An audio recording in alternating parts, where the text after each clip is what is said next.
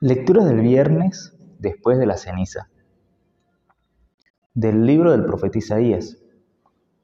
Así dice el Señor Dios. Grita a plena voz sin cesar. Alza la voz como una trompeta. Denuncia a mi pueblo sus delitos, a la casa de Jacob sus pecados. Consultan mi oráculo a diario, muestran deseo de conocer mi camino como un pueblo que practicara la justicia y no abandonase el mandato de Dios. Me piden sentencias justas, desean tener cerca a Dios. ¿Para qué ayunar si no haces caso? ¿Mortificarnos si tú no te fijas? Mira, el día del ayuno busca el interés y apremia a sus servidores. Mira, ayunan entre riñas y disputas, dando puñetazos sin piedad. No ayunen como ahora, haciendo oír en el cielo sus voces. Ese es el ayuno que el Señor desea para el día en que el hombre se mortifica. Mover la cabeza como el junco, acostarse sobre saco y ceniza. A eso lo llaman ayuno, día agradable al Señor.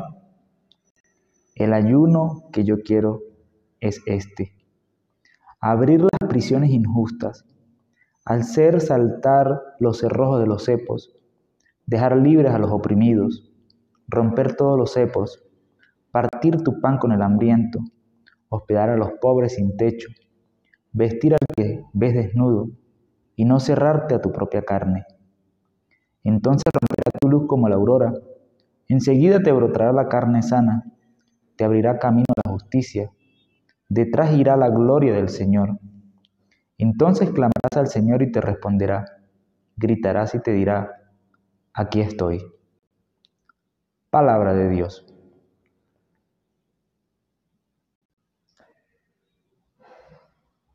Un corazón quebrantado y humillado, tú no lo desprecias.